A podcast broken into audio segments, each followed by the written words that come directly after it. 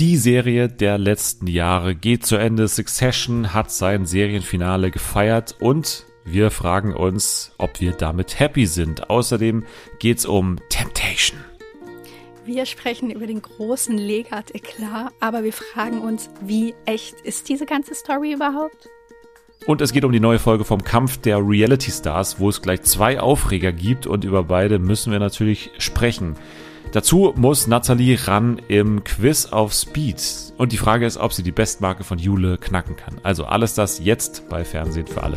TV for everyone, we really love TV. Primetime, daytime series, even reality. It's TV for everyone, TV for everyone. Es ist Freitag und ich hoffe, es ist wirklich Freitag. Äh, sorry an alle in der vergangenen Woche leichte Verspätung einfach gehabt, ne? Äh, ging nicht anders, aber ich hoffe, ihr äh, habt uns verziehen und äh, es war ja eine ganz lustige Folge, fand ich damals mit, damals, vor einer Woche mit Anni. Aber heute ist eine neue Folge, eine neue Woche und ein neuer Gast natürlich auch, beziehungsweise ein, ein neuer alter Gast. Und ich bin äh, sehr froh, dass sie da ist, weil, weil sie hat eine großartige Geste heute vor der Sendung äh, mir mitgeteilt. Und zwar, sie wird die komplette Gage, die sie heute bekommen hätte, komplett an das äh, Tierheim in Madrid spenden. Hier ist Nathalie. Hallo. ja, das entspricht der Wahrheit. Absolut. Finde ich groß. Finde ja, ich groß von dir. Finde ich ja. auch groß von mir. Viel zu tun und wir legen deswegen auch gleich los. Kampf der Reality Stars Folge 8 ist zu besprechen. Folge 8 ist die erste Folge, in der keine Neuankömmlinge mehr am Strand ankommen. Und das ist für mich tendenziell auch der, der Moment, wo Kampf der Reality Stars die größten Probleme hat, eigentlich. So diese letzten paar Folgen, die ziehen sich meistens, da ist sehr viel Spiel, sehr wenig irgendwie Reality. Und deswegen, ja, ähm, muss ich auch sagen, hier ist schon deutlicher Qualitätsabfall zu sehen für mich. Ja, also ich fand die Folge trotzdem gut, so. Dadurch, dass der Mittelteil dann doch ganz schön lustig war. Aber ich fand zum Beispiel auch das erste Bin also ich habe das irgendwie nicht verstanden. Das war so langweilig mit dem Wasser. Und es ging aber ewig lang. So, ich habe dann schon immer so geguckt, wie viel Zeit vergangen ist, damit ich dann irgendwann mal schlafen gehen kann, weil das sich einfach so gezogen hat das ist eigentlich so ein typisches Promi Big Brother Spiel, ne? Ja. Irgendwie Wassertanks und dann irgendwie äh, sich voll schlonzen und dann irgendwie äh, das Wasser abliefern und so. War für mich auch nichts. Also hat mir auch nichts gegeben irgendwie. Es ist natürlich auch ein Bestrafungsspiel.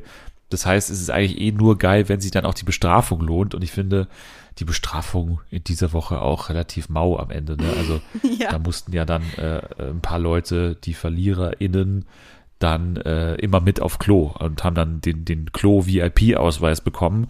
Und dann gab es dieses äh, komische Ding, dass dieser Roberto, hat man ihn ja genannt, Roberto, dieser, dieser Klo-Türsteher da ankam.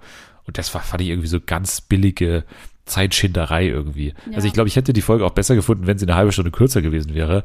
Aber sie ja, war ja in der üblichen Länge, aber trotzdem halt ohne neue Leute. Und dann hat man die Länge für mich schon deutlich gespürt.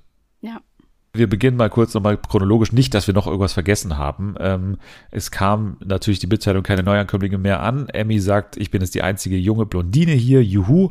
Und dann kam eben diese Ankündigung für das Spiel. Jetzt wird gebechert, was für Serkan natürlich geheißen hat, äh, am Glas bin ich der Beste und so. Und äh, diese ganze Nummer, also er wusste, jetzt ist mein Spiel gekommen. Und er war ja auch, glaube ich, ganz gut. Ne? Äh, obwohl er dann am Ende am Ende war es ja wieder mal so ein Spiel, wo man dann quasi jemand den schwarzen Peter zuschieben muss. Man konnte dann dieses Wasser in die jeweiligen Behälter der Menschen füllen und diejenigen, die äh, dann am meisten Wasser am Ende drin hatten, die mussten dann zur Bestrafung antreten. Ja. Und irgendwie hat niemand das Spiel so richtig nee, gecheckt oder sie haben es irgendwie. hat niemand zugehört, als ja, sie das genau. erzählt haben. Und irgendjemand, ich glaube Eva sogar, meinte dann so, ja, so von wegen Sommerhaus. Es gibt ja auch ein anderes Spiel, ähm, wo wenn man jemanden ganz viel Wasser einschüttet, dann äh, gewinnt derjenige was. Und ich dachte mir so, nein, das wurde nicht so erzählt. Ihr versteht es ja. nicht passt für mich so zur ganzen Performance von Eva in diesem Format bisher, dass sie immer glaubt, so die Schlaue sein zu müssen ja. und dann immer so neunmal klug zu sein und das Spiel auch nur so halb mitzuspielen, gefühlt. Ein echt spielt sie natürlich komplett mit, weil sie einfach nicht smart genug ist, um so die, Redaktion halt irgendwie so hinters Licht zu führen. Das klappt halt nicht so ganz und, und hier war es das Gleiche. Das war auch so geil, wie der äh, Off-Sprecher das mehrfach dann erklärt hat und ja. dann auch nochmal man diese Szene reingeschnitten ja. hat, wie sie es den Leuten nochmal erklären mussten, ja. vor Ort auch nochmal. So Leute, ihr müsst nicht, also ihr, ihr müsst hier tatsächlich einfach nur das machen, was draufsteht. Das ist hier kein irgendwie, das ist keine Falle oder sowas für euch. Macht bitte einfach das Spiel, so. Wie fandest du diese ganze Klo-VIP-Nummer und, und Roberto? Weil es wurde ja, wie ich ähm. schon gesagt habe, länger gezogen und äh, dann ja sogar noch äh, von, von Sarah dann auch so genutzt ja. für ein bisschen Sendezeit, weil sie dann nochmal zu ihm hin ist und dann ihn so voll gelabert hat und dann wollte er nicht zuhören und so weiter. Ja, es war jetzt nicht der ganz große Lacher. Ich fand eine Szene irgendwie lustig, nämlich als völlig random der Typ dann Peggy umarmt hat, weil es hat überhaupt nicht gepasst. so bei allen anderen hat er so, ja, okay, du darfst durch. Und dann auf einmal kam die an, hey, Peggy, da hat auf einmal auch eine ganz andere Stimme und hat so ganz anders mit der gesprochen. Ich wusste dann kurz nicht, hä, kennen die sich jetzt vielleicht wirklich irgendwie von ja. irgendeiner Produktion von Goodbye Deutschland oder so, aber anscheinend nicht. Danach, nachdem diese Strafe vorbei war, gab es ja nochmal eine Bestrafung und zwar für die ganzen Regelverstöße. Komisch, dass das genau in der Folge passiert, wo die ganzen Neuankömmlinge eben nicht mehr ankommen, also wo die, die Leute ausgehen quasi. Äh, komisch, dass dann so ein redaktioneller Eingriff hier kommt, aber äh, wir haben natürlich nichts dagegen, wenn den Leuten hier Zigaretten und Kaffee abgenommen wird. Was aber zu einer sehr lustigen äh, Begebenheit geführt hat, und zwar Percy, weil Julia war das ja, die wirklich angekündigt hat, bei mir steht im Vertrag drin, man darf mir nicht die Kippen abnehmen. Ja. Und bei Percy, äh, ja, kam es dann aber auch irgendwie so raus, oder er hat es zumindest behauptet, ja, in meinem Vertrag steht, mir kann man die Zigaretten nicht kürzen, deswegen mache ich hier einfach weiter. Und äh, klar, wir können ihn auch nicht zwingen, so, also keine Ahnung, man kann ihm ja jetzt die Sachen auch nicht abnehmen oder irgendwie gewaltsam irgendwie wegnehmen oder so. Aber wir wissen jetzt auch nicht, was wir tun sollen, weil keine Ahnung, steht sowas im Vertrag drin? Ich glaube eher mal nicht. Also ich, ich kann es mir immer auch kaum vorstellen, dass ein Percy sowas reinschreiben kann in so einen Vertrag. Nee, glaube ich auch nicht. Und man weiß jetzt nicht, ob er vielleicht dachte, dass es da stehen würde oder ob er halt einfach so frech war, wie jemand gemeint hat, nee, ähm, das habe ich so vereinbart, das steht da schon so drin. So, also ihr könnt mir gar nichts. Aber ich finde sowieso so witzig, dass ausgerechnet Percy derjenige ist, der wieder reingewählt wurde, weil der ja gar keinen Bock hatte. Und dann haben die sich da so irgendwie über den weggelacht, als er da sein Vorstellungsgespräch hatte. Ich dachte mir so, ja, come on, ey, der hat doch eigentlich gar keinen Bock. Und das einzig Gute, was er da noch gemacht hat, war halt das mit den Zigaretten so, das war halt mega witzig. Und dann in der letzten Folge, wo er einfach so völlig trocken meinte, wer fickt denn Oliver Pocher? Das fand ich auch mega. Das fand ich so lustig, weil das so treffend einfach rauskam. Also dafür hat sich schon gelohnt.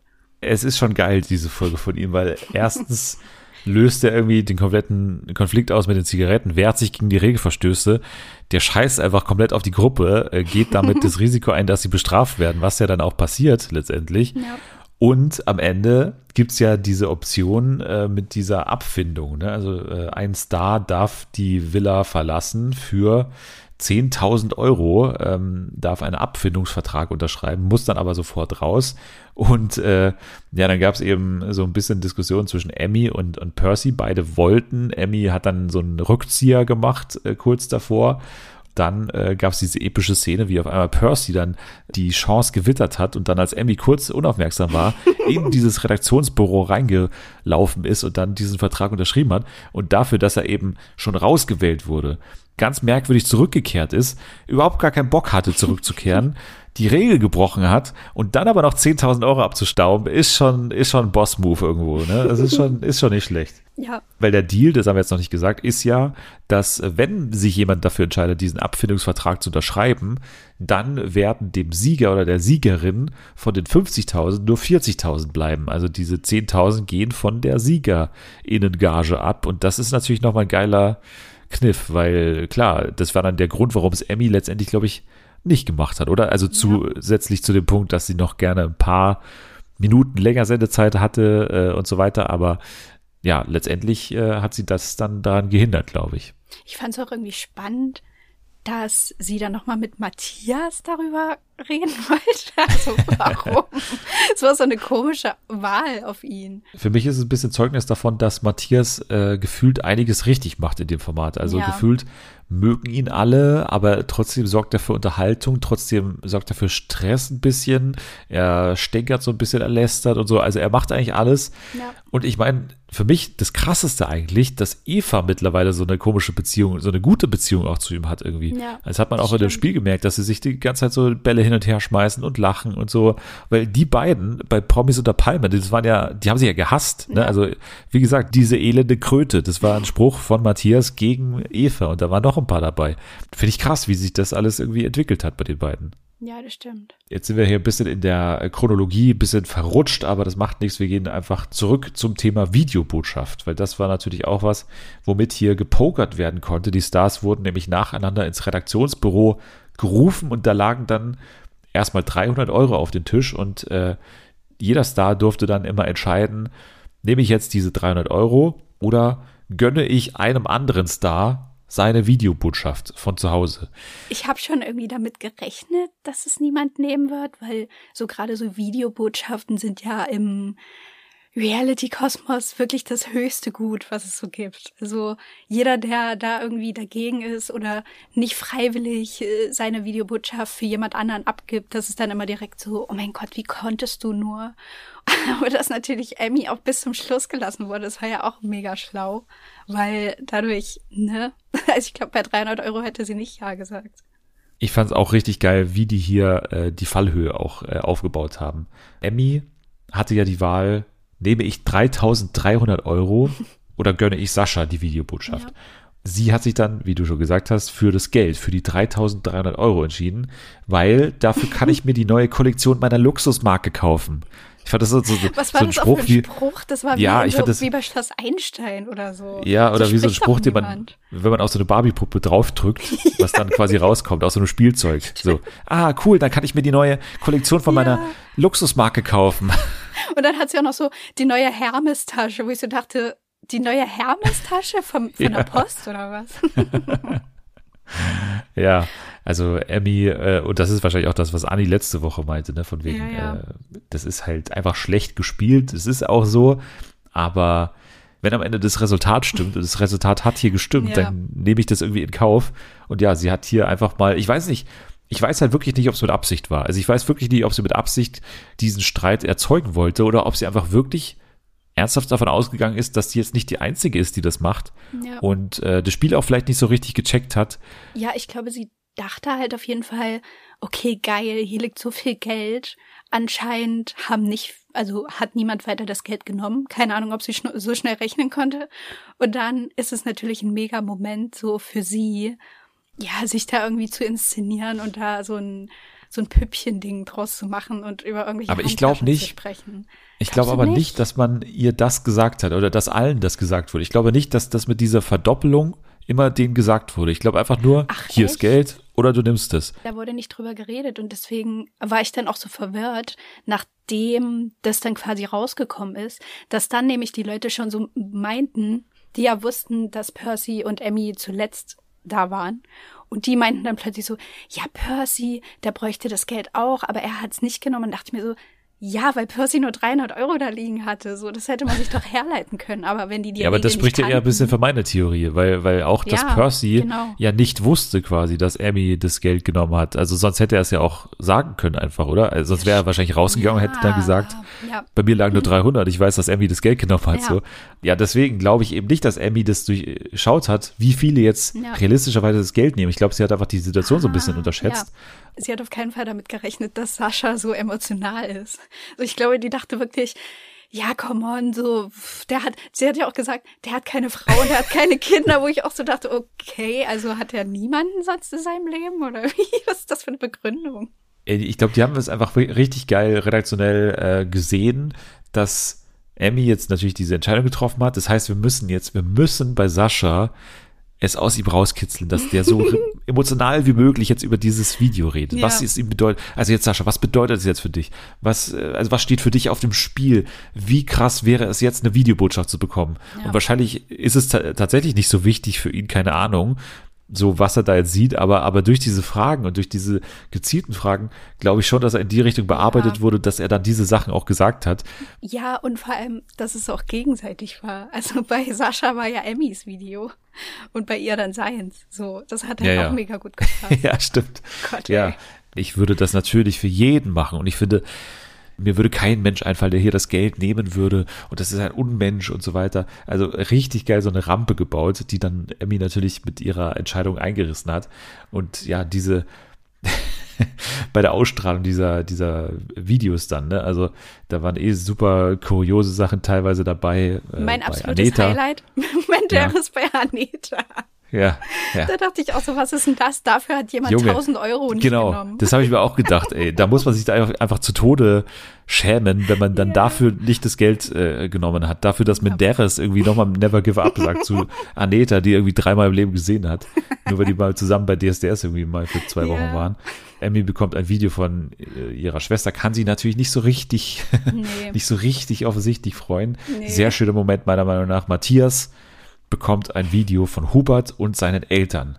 Und ja. ich habe mir hier nur in Großbuchstaben geil aufgeschrieben, ja. weil ja, das ist natürlich ein, ein Comeback, das für uns sehr emotional war, für äh, alle Freunde und Freundinnen von Hubert und Matthias die Hochzeit, weil die Eltern haben wir natürlich eng kennengelernt ja. dort. Ich habe noch die ja. Bürgermeisterin vermisst. Das wäre auch gut gewesen. Oder diese Stadträtin oder wer das immer war. Die, die, genau, die Stadträtin. Gabi. Gabi. die einfach so komplett random in dieser Doku drin sitzt und man versteht ja, bis zum Ende nicht also konkret, Leute, wie die ist. Viele Leute können mit dieser schwulen Geschichte nichts anfangen, sagt sie immer. Ja. Nee, das ist nicht für viele was. Das ist für einige, die sagen hier, nein, das wollen wir nicht, das haben wir nicht. Und dann am Ende ist sie auch so ganz positiv überrascht. Also ich muss ehrlich sagen, diese Hochzeit, das war mit die schönste Hochzeit, die ich jemals besucht habe, hat sie dann am Ende gesagt. Das war dann so ein Happy End. Das war ein Wiedersehen. Ansonsten, ähm, äh, Steff war kurz äh, zu sehen in Peggys Video. Ja. Uh, Bernd. Kurz erschrocken. ja, ich dachte auch, wer, wer ist das? Sah aus wie Lord Voldemort irgendwie so ein bisschen. Ja. Bernd hat ein Video von seinem heißgeliebten Hund und seinem noch heißer geliebten Mann bekommen. Und äh, dann kam der Moment, weil dann musste Emmy natürlich ja, entweder sie lässt irgendwie die Sache jetzt so sich ja. von selbst erledigen, dass irgendwann ein großes Fragezeichen bei äh, Sascha steht, oder sie spricht es äh, selbst an. Und ich glaube, sie hat eine relativ gute Art und Weise gefunden, es zu verpacken mit dieser Spende. Ich fand das nicht so schlecht, ehrlich gesagt. Oder? Also ich habe ich hab laut gelacht. Ich habe so, ich fand es so lustig, weil ich überhaupt nicht damit gerechnet hätte irgendwie. Ich dachte, sie sagt wenigstens so, ja, da lag so viel Geld und Sascha, tut mir leid, sie hat sich ja nicht einmal entschuldigt bei ihm. Aber ich dachte halt, sie sagt wenigstens, Sascha, tut mir leid, aber ich hätte nicht gedacht, dass sie das wirklich so viel bedeutet oder irgendwie so. Aber wie schnell das dann kam. Ähm, ich habe das Geld genommen, weil ich will ein Jahr mit Madrid spenden. Das war so schnell gesprochen. Ja, das war so die alte Berlin Tag und Nacht äh, Schule noch und, und das war auch so eine andere Emmy, ne, wo auf einmal gar nichts mehr ist von so einer Rolle oder so, sondern ja. wo sie einfach nur noch so, ja, das jetzt über die Bühne bringen will. Das war schon eine unangenehme, sehr unangenehme Situation, Super, muss man sagen. Ja, und, weil der ähm, auch mega geheult hat. So, weil der, Fer der Fernseher ist, ist, ja einfach bei diesem Logo stehen geblieben von Kampf der Reality Stars und dann waren alle so, ähm, ja, also, ne, äh, Sascha, kriegst du kein Video? Und dann waren alle so still und dann Emmy so, Leute, ähm, ich muss das mal ansprechen. Und alle waren so, oh mein Gott, nein. Und dann so geiler Zusammenschnitt von den ganzen Reaktionen aus dem Haus in den O-Tönen. Ja. Dann äh, Serkan hat gemeint, nee, das, das macht man nicht, das ist assi und das macht man nicht. Bernd hat auch gemeint, ich mag sowas nicht, ich mag sowas ja. nicht, hat er gemeint. Und ja, also das äh, war ein absolutes Entsetzen im Haus und äh, Emmy danach natürlich designiert sofort raus eigentlich und, und Sascha hat da nochmal eingeordnet. Unter Tränen auch im Sprechzimmer. Liebe ist immer wichtiger als das Geld. Genau. Ja, Lukas meinte danach sofort, ähm, also Emmy, sorry, aber nee, das war's jetzt. Also du musst jetzt damit rechnen. Ich, ich wähle dich äh, ab jetzt immer. Ja. Ab jetzt immer. Was da natürlich auch noch ein schönes ein schönes Finale hat, weil es dann natürlich nach diesem ganzen Abfindungsvertrag Gedöns dann ja zum äh, Safety-Spiel geht. Und da war jetzt klar, okay, Emmy steht sowieso irgendwie am Pranger. Wer spielt mit ihr? Und Lukas hat sich dann erbarmt, letztendlich mit ihr zu spielen. Das heißt, wenn sie sich saven, dann ist er natürlich nicht in einer Position, wo er sie rausvoten kann, weil er dann einfach mit ihr zusammen safe ist. Ansonsten Serkan, Eva, Matthias, Peggy, Sascha und Jay, Bernd, Aneta und Sarah und Lukas und Emmy. Und Emmy hat ja sogar noch ein Handicap, also es war doppelt eine Arschkarte für Lukas eigentlich. Sollte man meinen, denn es ging ins Safety-Spiel Schmutzwäsche und das kennen wir schon da geht es darum, dass ähm, Sachen frei gerubbelt werden müssen mit dem Körper, mit sehr viel Seife und so weiter. Also da wurden auch ganz, ganz nahe Bilder eingefangen, muss man sagen. Also so, ich habe sehr nah Matthias Bauch gesehen und mehrere Bäuche sogar. Matthias hat auch äh, die Bilder, die dort produziert wurden, auch sehr schön eingeordnet, finde ich. Das sah bestimmt aus, als wenn du einen Klumpenteig gegen die Fensterscheibe schmeißen tust, ja, hat er gesagt. Das fand ich auch gut. Emmy hat einen Lifehack quasi entdeckt, denn sie hat ja ein Handicap getragen und das Handicap waren Schwimmflossen. Sie hat irgendwann schlauerweise festgestellt, dass man mit Hilfe dieser Schwimmflossen diesen äh, Dreck da von dieser Rubbelwand relativ schnell abbekommt, zusammen mit ja. Lukas, der natürlich auch ganz gut gepowert hat. Und dann haben die zu zweit tatsächlich am Ende dieses Spiel gewonnen. Und das Unfassbare ist passiert.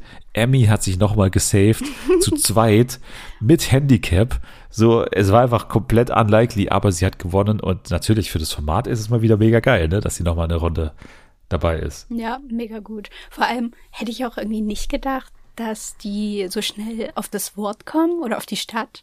So, keine Ahnung, ich hätte irgendwie, also weil andere haben sich ja so dumm angestellt. Ich sag nur hier die Peggy-Gruppe mit Dresden, Dresden einfach das Lissabon Deutschlands, man kennt's, na klar. Ja, ne? und bei, bei Sarah, Bernd und Aneta war, war auch das Problem mit, mit Rio de Janeiro. Ja, aber also die, die wussten Rio wenigstens, was sie nehmen müssen. Janeira, glaube ich, stand am Ende ja. da oder sowas. Ja. ja. Ja, aber das fand ich dann schon krass irgendwie, dass die sich gar nicht Ja, sie hatten das Weiße Haus, ne, glaube ich, oder? Mit, mit Washington, ja. die beiden. Ja. Also ich glaube auch, dass sie natürlich den beiden das Leichteste gegeben haben. Amy und Lukas sind safe. Äh, es gab so ein paar Beratungen dann noch, wen man denn jetzt rauswählen könnte. Matthias hat es ganz klar auf äh, Jay und Sascha abgesehen und hat es auch nochmal mit sehr schönen O-Ton begründet. Es wird Zeit, die Brüder zu trennen und wenn nicht, dann komme ich mit der Schere und schneide die Nabelschnur selbst durch. Da kannst du dir aber Gift drauf nehmen. Was einfach, hä? Okay. Aber ja, sehr martialisch ausgedrückt. Ja. Aber ja, war ein Vorbote am Ende für die Nominierung, denn Jay tatsächlich, auch äh, Sascha ein paar Stimmen, aber Jay war am Ende derjenige, der am meisten nominiert wurde, mit der Begründung, du bist nun mal der stärkste Konkurrent und deswegen musst du heute gehen, lieber Jay. Ja. Ja, weil niemand sagen wollte, dass Sascha eindeutig der beliebtere Zwilling ist. das ist es doch, Ja, aber er war ja schon mal äh, nominiert. Also er war ja sogar ja, schon mal rausgewählt Jay, eigentlich. Weil Jay geschützt war. Deswegen. Hm. Ja, stimmt. Das ja. kann, das ist eine gute Theorie. Tja. Ja, auf jeden Fall, Jay ist raus. Mein Gott, ich fand ihn jetzt nicht schlimm, ich fand ihn jetzt nicht gut. Ihm den Sieg zu gönnen, das hätte ich auch nicht gerne äh, nee. gesehen, ehrlich gesagt. Also dafür hat er zu wenig an Unterhaltung da reingebracht letztendlich. Ja. Gut, dann war's das mit dem Kampf der Reality Stars. Ich hoffe auf ein paar Minuten weniger Sendezeit, äh, also generell für Kampf der Reality Stars in der kommenden Woche, aber wir bleiben natürlich trotzdem dran. Und jetzt geht's weiter mit Temptation Island. Folge 9 haben wir gesagt, weil Natalie, du bist schon ausgestiegen relativ früh in der Staffel. Wann denn genau? Also ich glaube, ich habe zwei Folgen gesehen. Und und dann, ich weiß es nicht, ich hab's irgendwie, ich konnte nicht dranbleiben dieses Mal. Aber dann habe ich natürlich die News gehört, dass ein, ähm, ja, ein, ein berühmter Legat, der zweitberühmteste Legat, leider verkackt hat. Und da dachte ich, okay, ich, ich guck noch mal rein. Aber ich finde es eigentlich ein ganz schönes Experiment, was du da gemacht hast. Vor allem was die Frauen angeht, für meinen Begriff, hast du ja einen kompletten Sprung jetzt gemacht in der Entwicklung. Ja. Also bei den Männern war ja sehr viel schon klar, irgendwie Adrian und, und, und auch Nico. Louis hat ein bisschen zurückgeschraubt, muss man sagen, aber vor allem die beiden sind ja immer noch äh, quasi genauso drauf wie in Folge 2 auch schon ja. gefühlt. Aber bei den Frauen, da müsste dich doch die ein oder andere Sache bestimmt überrascht haben jetzt, oder? Ja, also Sarah und Antonino unser lieber äh, Are You the Red Freund. ja. Das hat mich irgendwie überrascht. Und natürlich auch wieder die alte Masche, die immer bei Temptation Island oft eintritt, komischerweise, dass die Männer, die man auch vielleicht schon aus einem anderen Format kennt oder die später aber irgendwo anders auftauchen, bei Temptation Island plötzlich um 180 Grad sich wenden und anders sind, so wie Antonino. Also der ist ja ganz anders da. Ich finde das so komisch. So, wenn man das nicht wüsste, dann würde man so denken, ja, das ist ja voll der ja, so ruhig und oh, will immer, oh, ich will dich beschützen und äh. und bei Are You the One war das so ein, oh, ich muss immer einen Spruch zu Sophia Tomalla machen und im Mittelpunkt stehen und ich trage meine komische Fliegerbrille und so. Und ich ja. verkaufe auf jeden Fall, ich verkaufe auf jeden ah, ja, Fall. Ja, stimmt, so. das habe ich ganz vergessen. Der hat er verkauft damals. Stimmt. Ja, und die hatten auch Sex wenn man ihn halt wirklich kennt aus, aus dem damaligen Format, dann ist es hier so eine komische Rolle. Aber ich meine, das ja. ist ja auch seine, seine Funktion hier. Er ist ja nur dafür da, das zu tun, was die Frauen mögen. Und Sarah springt halt auf irgendeine ja. Art und Weise, warum auch immer, ich voll auf ihn an und durchschaut es überhaupt nicht. Die, die kann ja das Format nicht gesehen haben dann. Weil, weil dann wüsste sie ja eigentlich, dass er komplett anders ist.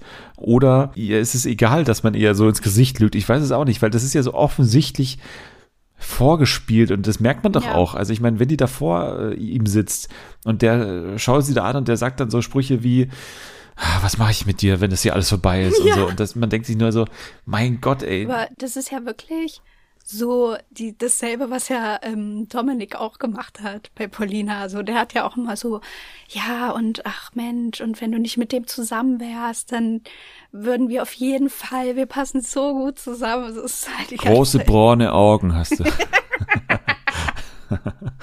Mann, ja. Ich musste so lachen in der letzten Folge, als ihr den immer nachgemacht habt. So, so gut. Ja, wir kommen bald wieder zurück zu Ex on the Beach, dann, ja, dann ja, wieder mehr. Ich freue mich schon. Mehr Dominik. Naja. Ja. Ähm, wir sind hier erstmal bei Temptation Island, ja, und ja, äh, du warst gerade dabei. Und die, ah, wie heißt sie? Charlene? Charlene, ja. Ja. Die, die Freundin von oh, Adrian. Alter. Nee, die hat mich einfach nur genervt. Also ich habe ja den ganzen Mittelteil nicht mitbekommen. Ich wusste nur noch irgendwie, ja, dass die jetzt auch nicht so eine tolle Beziehung hatten und dass der auch einer war, der immer so an ihrem Körper so ein bisschen, oder? Dass der sie so kritisiert hat. War das so? Ja, ja, das war ja, also das war ja von Anfang an völlig unverständlich, dass das überhaupt eine Beziehung ist, weil ja. von Tag eins war Adrian sofort überhaupt nicht mehr bei Charlene gedanklich. Er hat ja auch gesagt, also vermisst du sie jetzt? Ähm, nö, also ich meine, wir sind ja nur ein paar Tage hier, Wen nö, ganz mal? klar nicht. ja. Und dann äh, ja, war Charlene schon so weit, weil sie ja dann auch körperliche Bilder von ihm und so gesehen hat mit anderen Frauen, ja. dass sie halt gesagt hat, okay, äh, der wirft hier gerade einfach unsere Beziehung weg und deswegen ja, bei ihr ist auch das Ding irgendwie, finde ich es ein bisschen merkwürdig, und das hast du jetzt auch mitbekommen in der Folge, was die anderen Frauen mit ihr machen, weil. Ja, das habe ich auch nicht verstanden. Weil ihr ist es nicht so recht, wie nee. die Frauen immer behaupten. Ich habe immer das Gefühl, die projizieren so ein bisschen auf sie, was sie auch gerne machen würden, was sie aber selbst nicht tun aus irgendeinem Grund, weil sie ja. dann doch vielleicht irgendwie keine Bilder liefern wollen. Aber Stimmt. bei ihr sagen sie immer, ey, das ist voll hart, was er gerade tut, ist ja auch krass, ne? Aber trotzdem ist es noch kein Grund, jetzt in diesen zwei Wochen unbedingt da mit diesem Mika da ins Bett zu steigen und da ja. irgendwie solche Bilder zu servieren. Man muss es nicht machen, aber die reden ihr das halt wirklich so ja. krass ein. Ne? Die sagen ihr wirklich, nee, ey, sei jetzt bitte hart, bitte geh jetzt mit ihm dahin und es tut dir gerade so gut, es tut dir so gut. Und man denkt nur, hä? Das ist jetzt aber auch nicht jetzt so geil, ihr das ständig nee. einzureden, wenn man merkt, am Ende weint sie sogar deswegen ja, und hat genau, sogar echt ein schlechtes Gefühl. Die ganze ja. Zeit hat sie ein schlechtes Gewissen, auch schon seit Folgen. Und jetzt äh, ist es gerade wirklich am Überkochen bei ihr. Ja, das habe ich nämlich nicht so richtig verstanden. Deswegen meinte ich gerade so, ja, irgendwie hatte ich mich ein bisschen genervt. Aber das macht jetzt auf jeden Fall mehr Sinn, weil ich dann so dachte, ja, aber warum legst du dich denn dann mit dem zusammen in ein Bett, wenn du dann aufwachst und dann so sagst, nein, und dann gucke ich rüber und da liegt gar nicht mein Freund, sondern ein anderer Mann und dann geht sie zu den anderen Mädels ins Bett und sagt so, aber heute will ich bei euch schlafen. Ich dachte mir so, Alter, aber also hat dich jemand gezwungen oder was ist denn los? Warum lässt du dich denn so beeinflussen? Aber gut, wenn, ja, das, wenn also, das irgendwie schon seit Folgen so geht das macht, wie gesagt, schon alles Sinn, dass ja. äh, sie ihre Beziehung beenden soll und dass man ihr das auch klar sagt, weil sie schon so natürlich noch irgendwo verliebt ist und so. Das ist ja, gehört ja auch noch dazu, aber dass du dann wirklich ihr einredest, so, du musst dir das jetzt rausnehmen, mit diesem Typen unbedingt auch körperlich zu werden und da unbedingt jetzt schon was zu haben. Ich meine, die ist halt noch überhaupt nicht drüber hinweg und so, das ist ja auch noch überhaupt kein, kein Schluss machen. Man kann ja nicht einfach in diesem Format Schluss machen und dann einfach ja. sagen, ja, wenn man mit den Menschen nicht spricht, also man muss ja schon mal einfach einen Schlussstrich ziehen. Die verlangen das jetzt hier so, dass sie einfach sagt, okay, das ist jetzt Feierabend für dich, mach jetzt bitte weiter, nimm dir den, der hat Interesse, das tut dir gut. Völliger Blödsinn, das würde euch vielleicht irgendwo gut tun. Ihr habt vielleicht irgendwie Fantasien mit den anderen Männern hier, würdet gerne auch was machen, aber seid euch dann doch zu schade, so im Fernsehen aufzutreten und die Charlene, der kann man sehr einreden. Also ja. für mich ist es echt so rübergekommen. Die haben, glaube ich, auch irgendwie so ein bisschen Bock auf so Drama und auf so eine Story vielleicht, die sich dann da entwickelt, dass die halt so sagen können, ja und? Habt ihr zusammen geschlafen? Habt ihr noch gekuschelt? So, die, ich glaube, die wollen auch so ein bisschen so, so Action von der und wollen dann aber selber nichts machen. Adrian, gehen wir mal zu ihm, weil wir eh in dieser Beziehung sind, äh, hat in dieser Woche einen Verlust hinnehmen müssen. ja, und zwar oh Gott, seine Verführerin Justina hat äh, aufgrund von gesundheitlichen Problemen das Haus verlassen. Und äh, ja, es war Trauerstimmung. Ne? Es war wirklich, als wäre mhm. ein geliebter Mensch von uns gegangen. Und äh, er hat es wirklich auch so gesagt, ne? Also heute hat uns die Justina verlassen und äh, wir stoßen nochmal an. Wir stoßen nochmal an auf sie und uh. äh, ich habe ja auch gesagt, wo sie mich erreichen kann und so sehr merkwürdig, das Ganze. Und ich muss dir eine Szene erzählen aus einer anderen Folge, die ich unbedingt erwähnen muss, weil ich sie so, also so bezeichnend für Adrian finde. Und ja. zwar, Justina und Adrian waren eben mehrfach alleine auf seinem Zimmer. Ich meine, die ah. haben ja auch zusammen dort geschlafen ja. und so. Und dann gab es eine kleine Szene, weil Adrian ist ja, es ist ja unfassbar, wie, wie selbstverliebt und wie ähm, von sich selbst überzeugt er ist. Der, der fühlt sich ja so geil. Es ist also, Warum eigentlich? der fühlt sich so hübsch. Das hat er auch in dieser Woche nochmal gesagt, ne? Okay. Also, jetzt ist die Melissa ja ganz klar die hübscheste Verführerin im Haus Gott, und ich so bin auch ganz klar der hübscheste Mann im Haus. Das ist jetzt ganz klar und deswegen finden wir uns natürlich gut. Und er sagt das mit seiner völlig ernsten Miene. Und da gibt's eben in der vergangenen Folge, in der Folge 8, eine Szene, wie Adrian und Justine alleine bei ihm im Zimmer sind und dann steht er so auf ist nur noch mit Unterhose bekleidet und äh, steht dann so vor ihr und sagt wirklich so, boah, guck mal hier, mein Arsch in der Unterhose, krank, ne? Mein Gott, nein. und das war, also ich fand diese Szene so unfassbar unangenehm zu, zum Anschauen, dass ich sie kaum fassen konnte, aber ich habe dann Vor trotzdem nochmal zurückgespult und habe mir nochmal angeschaut. Das ist auch, das macht es auch noch witziger, wenn man jetzt zum Beispiel vielleicht nur diesen Podcast hört und nicht weiß, wie dieser Typ aussieht. Also und ja, dann er hat einen kranken Arsch. Einen kranken Arsch. Mhm. Geisteskrank. Also ich würde den würd unter 100 Leuten nie wiedererkennen. Es tut mir leid, aber es ist wirklich... In der vergangenen Folge gab es auch so eine Diskussion, wie er denn jetzt ausschaut. Die Verführerin haben sich so ausgetauscht, wie er denn ausschaut. Also schaut er aus wie so ein Rapper, aber dann waren sie sich hier einig, er sieht aus wie so ein Fußballer, wie so ein schöner Fußballer. Naja, wie, ja, wie einer aus der dritten Liga, den man mal so. wie so ein Jakob. So, ja, ist doch so, oder nicht? Das ist genau dasselbe ja, Gesicht. Ja. Ich glaube, wir müssen uns jetzt tatsächlich dem Hauptteil oh der Sendung Gott. natürlich It's nähern. Clown Time. It's Clown Time. Wir gehen zu Nico Legert, weil man weiß gar nicht, wo man anfangen soll, weil man muss jetzt einfach mal für sich entscheiden, will man jetzt richtig sauer auf ihn sein? Also will man jetzt wirklich sich so aufregen über ihn oder will man eher so machen von wegen, ja, wir wissen, was du jetzt vorhattest, wir wissen, was der Plan war. Es ist halt so dieses Alex-Problem, ne? Bei ja. Alex war ganz klar, er wollte sich von Christina trennen. Also das war offensichtlich, der wollte das als Möglichkeit nehmen, um zu sagen, okay, ich finde hier jemanden, deswegen muss ich, wenn ich auf mich selbst höre und so weiter, muss ich das tun.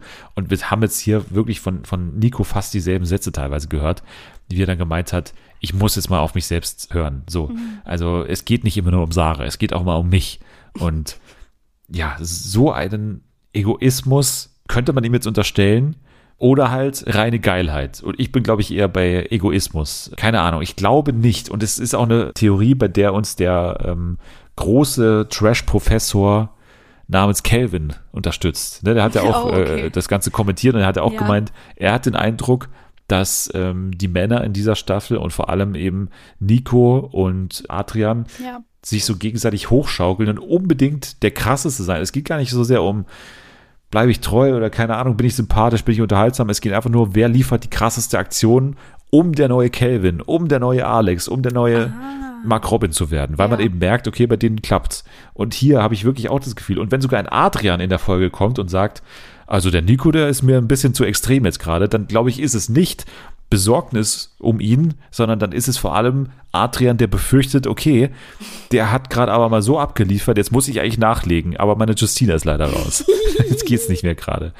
Und, und das Ja. ist ein bisschen meine Sicht der Dinge, dass ich glaube, das ist einfach nur ein großer Assi-Move. Ich glaube aber nicht, dass tatsächlich Siria letztendlich eine Verführung so krass war, sondern ich glaube einfach, es wäre völlig egal. Zu ihr hatte halt gerade die größte Bindung, deswegen macht er das jetzt einfach. Ja, und irgendwie ist es ja trotzdem auch nochmal anders als Mark Robin zum Beispiel, weil bei Mark Robin, da konnte man irgendwie dem abkaufen, dass der wirklich denkt, er könnte die Produktion so irgendwie, keine Ahnung, so verarschen. Aber bei Nico Legert, also es ist ja schon frech, wie der das macht. Weil es ist ja mega auffällig, einfach ins Bad zu gehen und dann zu denken, naja, da ist ja keine Kamera und dann äh, rede ich da einfach nicht drüber und dann würde schon keiner erfahren. So, der weiß doch ganz genau, dass die dann eben den Ausschnitt zeigen, wie die ins Bad gehen und dass man irgendwas so ein bisschen was hört oder so. Und dass es nun mal Siria gibt, die dann drin eine Aufgabe hat, die einfach nicht Ja. seine Freundin ist und natürlich verrät, was da sich abgespielt hat. Warum denn auch nicht? Also wie kann man denn so blöd sein? So blöd kann man eben nicht sein. Nee. Ne? Also das ist offensichtlich. Und deswegen ist es ganz klar, meiner Meinung nach, der Typ wollte seine Freundin da drin betrügen und hat es auch so offensichtlich gemacht, dass man es eben gar nicht anders verstehen kann. Mehrfach sogar. Also was für ein unglaublicher Assi. Das ist wirklich unglaublich, ne? wie man sich so verhalten kann Ja. und äh, wie man das seiner Freundin da antun kann. Völlig unerklärlich, völlig äh, krass, aber halt einfach so berechnend. Und es ist ein bisschen ein Zeugnis dafür, wohin sich dieses Format entwickelt hat. Du hast ja, Ja, selber gesagt, ja. ne? Man hat am Anfang schon in den ersten zwei Folgen das Gefühl gehabt, okay, ja gut, ihr macht halt jetzt alles noch krasser. Ne? Es ist halt, mein Gott, äh, dann ist es halt so. Ja. Äh, ich kaufe euch jetzt so groß auch nicht mehr Sachen ab, weil das Format muss dafür sorgen, dass es krasser wird.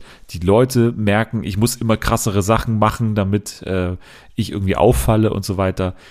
Keine Ahnung, ob das noch wirklich Reality ist oder ob das halt einfach ein großes Schauspiel ist. Ich glaube, dass es ein großes Schauspiel ist, leider dann trotzdem mit einer Leidtragenden in dem Fall oder mit mehreren, aber hier mit Sarah vor allem. Und ähm, dass es aber ja ein bisschen für das Genre und, und eben vor allem für diese Show spricht, wie man wirklich in seinem Kopf zu der Entscheidung kommen kann, es ist jetzt für mich der beste Move, wenn ich mehrfach vor laufenden Kameras meine Freundin im Fernsehen betrüge. Also das kann man ja keinem erzählen, der dieses Format nicht kennt, dass es völlig normal ist, dass man das einfach mal so macht. Also ich fand schon irgendwie krass, das zu sehen, aber es war jetzt eben nicht dieser Mark Robin Moment, als ich die Folge Nee. geguckt habe. So, es war so Überhaupt nicht. erstmal erstmal war ich auch zu dumm, irgendwas zu erkennen. Die haben doch da so reingezoomt an diesen äh, an diese Fliesen im Badezimmer, wo man so ein bisschen was gesehen hat und dann beim ersten Mal war ich so, hä, warum haben die jetzt gezoomt? Das war einfach nur eine Fliese. ich habe es nicht verstanden, bis sie es dann irgendwann das zweite Mal gemacht haben. Und dann dachte so, ah, okay, man sieht die da in den Fliesen, alles klar. Ja, aber irgendwie, es war halt so offensichtlich, da reinzugehen erstens und dann am Anfang ja auch noch so mehrere Sekunden die Tür offen zu lassen. Also warum Ja, sollte man das Gott. tun?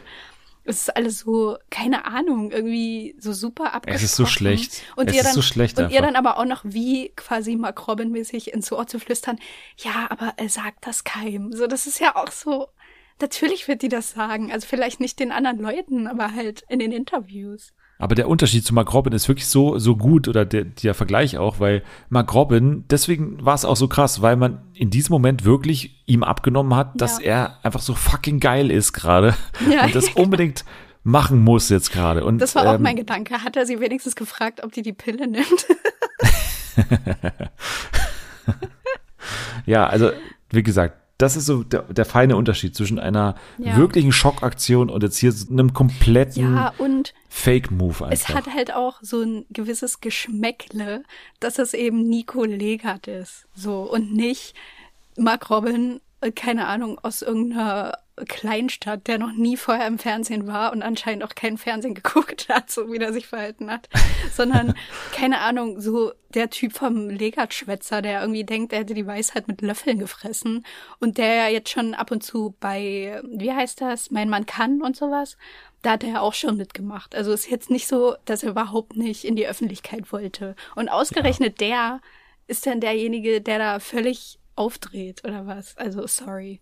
Es war ein bisschen mit Ansage. Ich habe ja ähm, am Anfang in den ersten zwei Folgen noch gesagt, ja, ähm, bei ihm bin ich mit am meisten dabei, weil er sich so eine eigene Fallhöhe aufbaut. Und ähm, letztendlich weiß man jetzt auch, dass er das natürlich mit Absicht gemacht hat. Also wirklich ja, für uns stimmt. als ZuschauerInnen so, so aufzubauen, irgendwie, ja, wir wollen uns jetzt ein Haus bauen und wir sind da schon dabei und, und wenn nichts mehr passiert, dann wird es meine Frau, na klar, dann kommt der Antrag bald und so, sagt er ja auch dauernd es ist doch einfach nur ein großer Bullshit gewesen. Ja. Also, das kann mir doch keiner erzählen, dass du innerhalb von zwei Tagen mehrfach deine Freundin betrügst, dann im Internet dir einen abgrinst, wenn du da interviewt wirst und irgendwie, echt? ja, also, die hat's mir aber echt angetan, die Siria. Also, da muss ich schon sagen, da werde ich schwach, das ist meine größte Versuchung. Und du hattest einfach mittlerweile dreimal mit ihr Sex. Das hast du doch jetzt auch gesehen, das war doch in der Folge. Es gab doch mehrfach den O-Ton, wie er dann danach Interview, so zu ihr. Ich habe im Internet, ich dachte, der ist also, jetzt irgendwie nee, auf sorry. Instagram und redet da so drüber. nein, nein, nein, im Interview was sorry. ist denn da los? Ja, und dann auch dieses, ich freue mich schon aufs Duschen oder ich muss noch duschen. Das ist auch so dumm. Das ist einfach nicht vorstellbar, dass er das nicht checkt. Deswegen muss nee. es fake sein und deswegen ja wir haben genug gesagt. Ähm, für mich, das eines der witzigsten Sachen ist, ähm, also es gab ja sowohl schon das Punkt 12 Interview mit den beiden, wie dann, also mit Thorsten Legert und mit Nico, wie die dann gemeinsam diese Szene schauen, auch mit der Mutter und so. Ne, das oh wurde Gott, auch schon nein, gemacht. Nein. Ich unterstütze meinen Sohn weiterhin. Er ist ein toller Junge und diese ganzen Sachen hat er schon alles gesagt. Und äh, seine Mutter hat ihn so geboxt, als sie die Szene gesehen hat. Aber was ich am witzigsten finde, ist, dass Thorsten Legert mittlerweile ständig bei Siria in den Insta-Kommis abhängt, also kommentiert die ganze oh Zeit. Oh Gott, Super nein. schönes Bild. Nein. Hübsches Bild. Doch, die ganze Zeit. Hübsches Bild. Alter, okay. Hm. Also als Frau will ich da mal ein bisschen, will ich mal ein bisschen gucken. Oder das ist gerade der Aufbau für Temptation Island VIP mit Thorsten Legert und der Frau. Und Siria. Und Siria, ja. ja, und ich habe TikTok gesehen, wie, ähm, weil ich habe das auch schon ganz vergessen, damals aus dem Sommerhaus der Stars, erste Staffel, Thorsten Legert und seine Frau sind dabei und es gibt irgendwann so, so ein Frage-Antwort-Spiel, wo dann irgendwie gefragt wurde, wer hat seine Frau schon betrogen?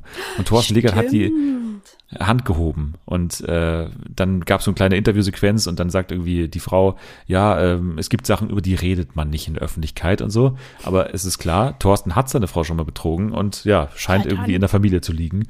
Dass, äh, The poison das, drips through, sag ich nur. Absolut. It's, it's a generational uh, trauma, was ja. hier weitergetragen wird, auf jeden Fall.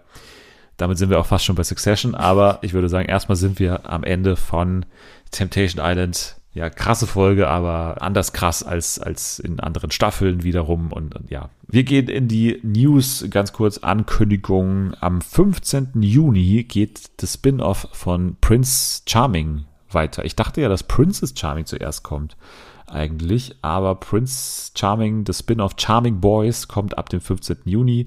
Mit dabei sind einige bekannte Namen, wie zum Beispiel Aaron, ich glaube der bekannteste, denn er war ja auch schon famously bei Promi Big Brother. Und wie wir uns bei alle The erinnern. Mole. Und bei The Mole natürlich. es sind aber auch Leute dabei, wie zum Beispiel Jan Mike, an den kann ich mich noch erinnern. Den kennst du auch noch, oder? Jan Mike, der doch auch ich mit einem anderen Typen dann was hatte. ja, genau. Nee, Jan Like ist auserzählt und Jan Mike ist noch nicht auserzählt, glaube ich. Maurice ist dabei aus Staffel 3. Gino ist dabei zum Beispiel auch, äh, den kennen wir auch noch, ne? Drag Queen mhm. Gino.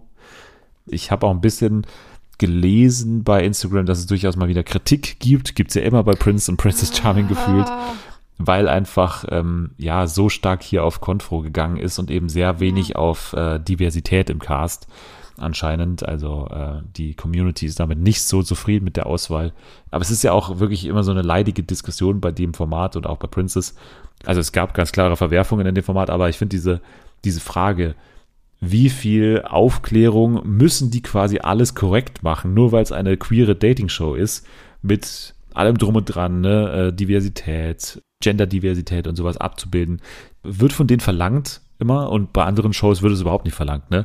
Und Ja. hier gibt's dann immer den großen Shitstorm. Finde ich auch ein bisschen unfair, beziehungsweise da wird einfach mit zweierlei Maßstäben gemessen. Ich finde, man kann es auch einfach mal eine Reality-Show sein lassen und dann macht es natürlich Sinn, hier die, die größten Streithähne und so weiter da reinzunehmen und so. Kann natürlich auch die Kritik verstehen, weil sie hat natürlich auch einen Punkt. Apropos viel Konfro, das wird dich freuen. Ich weiß nicht, ob du das schon gelesen hast. Und zwar, Seven One hat sich die Rechte am Forsthaus Rampensau gesichert, die Deutschlandrechte. Geil. Also- Im Juni, jetzt, also ab äh, heute quasi schon, wird in Österreich die Staffel gedreht, die zweite Staffel, und anscheinend im Juli, laut DWDL-Informationen, die deutsche Version vom Forsthaus Rampensau tatsächlich. Ach krass. Krass, ne? Ja, irgendwie, also ich wollte gerade sagen, ich glaube, ich bräuchte gar keine deutsche Variante. Weil das, Ja. das war ja das Geile, dass die Österreicher einfach ein bisschen anders drauf waren. Und das ist ja dann eigentlich genauso wie Couple Challenge, was wir ja nicht mehr haben, Ja. aber Es ist letztendlich die Alm mit Die Alm, Couples. So. Also Stimmt. Ich verstehe es auch nicht ganz. Du hast irgendwo ein erfolgreiches Format, aber das Format ist jetzt auch nicht deswegen so erfolgreich gewesen, weil es irgendwie vom, von der Spielregel oder vom Nee, Format her so die Spiele besonders waren ja ist. das Billigste daran. Die waren ja richtig schlecht. Die also- haben ja da im Auswahl, in der Auswahl oder im Rausschmiss haben die einfach gegeneinander gewürfelt. Ja, irgendwie Forsthaus Rampensau war halt das österreichische Sommerhaus und jetzt haben wir irgendwie wieder den Schritt zurück nach Deutschland und jetzt haben wir ja. Das deutsche Forsthaus Rampensau, was aber eigentlich nur Sommer, also irgendwie, jetzt hat ProSieben einfach nur einen Weg gefunden, wie sie das Sommerhaus kopieren können, Ja, ohne in stimmt. große rechte Probleme kommen zu können, wahrscheinlich. Und wahrscheinlich ist in der Formatbibel festgeschrieben, dass es irgendwie auf dem Land stattfinden muss, aber ansonsten, mein Gott, haben sie halt jetzt ein Paar-Format, wo die gegeneinander antreten. Mein Gott, ich, ich weiß auch nicht. Ich schaue mir, glaube ich, auch lieber die Österreicher an, ehrlich Ja. gesagt, als jetzt hier noch ein Format mit, mit Paaren zu bekommen, was dann äh, bei Join ausgestrahlt wird, vermutlich. Keine Ahnung. Ähm, nee, kein, ich, ich bin da jetzt nicht super äh, mit Vorfreude irgendwie dabei, ne? Ja, und RTL 2 hat ja erhebliche Probleme am ähm, späten Nachmittag äh, zur TAF-Zeit um 17.05 Uhr. Da probieren die schon seit einiger Zeit mit neuen Formaten aus und jetzt versucht man es dort mit Reality Stars am Nachmittag und zwar mit Be Real. Echte Promis, echtes Leben heißt das Ganze. Und das erinnert natürlich sehr an hier Re- RTL Plus. Re, hä, wie heißt denn das? Ja, wir wissen alle, was wir meinen mit The Real Calvin und Life. The Real Life, genau. Ja. Es erinnert natürlich sehr dran. Ähm, es fängt dort an, wo normale Reality-Shows aufhören, wird hier verkündet. Und mit dabei sind folgende Reality-Stars. Prinzessin Xenia von Sachsen mit ihrem besten Kumpel, und da haben wir ihn wieder, Gino Bormann. er ist ihr bester Kumpel hier laut Ankündigung. Außerdem dabei natürlich Melody Hase. Also äh, gefühlt ist es so ein bisschen aufgebaut als äh, ja Soap ne, so ein bisschen auch also war natürlich Real Life auch weil alle auch so ein Freundeskreis auch auch sein sollen also Xenia und, und Melody kennen wir ja Melody hat aber anscheinend die Challenge dass sie nach Berlin zieht weil sie ihre Musikkarriere wieder starten will nicht. dann Melodie. wohnt Xenia auch zusammen mit einer sogenannten Ariel Rippegater Hä, das ist, kennen wir die nicht auch? Ariel Rippe äh, keine Ahnung ich kannte Von sie auf jeden Fall nicht Challenge? Ach, das kann sein, weil, weil hier steht auch dabei, sie ist die ehemalige beste Freundin von Erik Sindermann und Sanja Alena, also Sanja, ne, von Ex on the Beach zum Beispiel auch. Und sie hat ja auch ein On-Off-Ding mit Erik. Also die beiden werden auch da dabei sein, weil die Connection eben diese Ariel ist. Und, äh, ach so, Ariel, war das nicht die, die mit Didi zusammen war? Ja, der da also Bei übelst, Couple Challenge? die so übelst zur Schnecke gemacht hat und dann hat die gesagt, ja. so, wir trennen uns jetzt. Das war so geil. Außerdem random zwei Paare noch dabei. Und mittlerweile, glaube ich, zum 13. Mal im deutschen Fernsehen werden Mike Sees und Michelle Mombayin bei ihrer Paartherapie begleitet. Junge. Das ist auch hier dabei. Und Kader Loth und Easy sind am Start. Die beiden haben nämlich einen unerfüllten Kinderwunsch, der hier noch in Erfüllung gehen soll. Ah, okay. Das ist Be Real, echte Promis, echtes Leben. Ab 12. Juni montags bis freitags um 17.05 Uhr bei RTL 2. Und dann noch eine Sache von Joko Winterscheid. Ähm, da war ja so ein bisschen so eine rätselhafte Ankündigung zu lesen oder auch zu sehen. Es gab schon so einen Trailer und zwar hieß es, Joko macht eine Show namens The World's Most Dangerous Show. Und es war so ein rätselhafter Trailer, wo gesagt wurde, sie werden sich sicherlich nicht langweilen und so weiter. Und ja, es wird die krasseste, gefährlichste Show. Und jetzt ist klar, das ist aber keine so Challenge-Show, sondern es ist eine Doku-Reihe über den Klimawandel wo okay. Yoko dann herausfinden will, äh, wie Lösungsansätze sein könnten. Und äh, er stellt sich die Frage, ob wir vielleicht schon zu spät sind mit der Rettung des Planeten und so weiter. Und erfährt auch Unterstützung von Promi-Weggefährten wie Christoph Maria Herbst und Uwe Ochsenknecht steht hier dabei. Ochsenknecht? okay. Ja. Ja. Klaas hat ja äh, Jimmy Blue als äh, Ken Roy bezeichnet, ne? Von, von den Nein, das verbiete ich mir. ja, ist aber jetzt eine gute Überleitung. Wir ja. reden jetzt über Succession. Das Serienfinale, nicht nur Staffelfinale. Das ist jetzt natürlich schwierig, weil ich glaube, man fragt sich zuerst, ob man jetzt zufrieden ist damit, ja. oder? Also ganz traditionell würde ich erst erstmal sagen, das wäre der Move.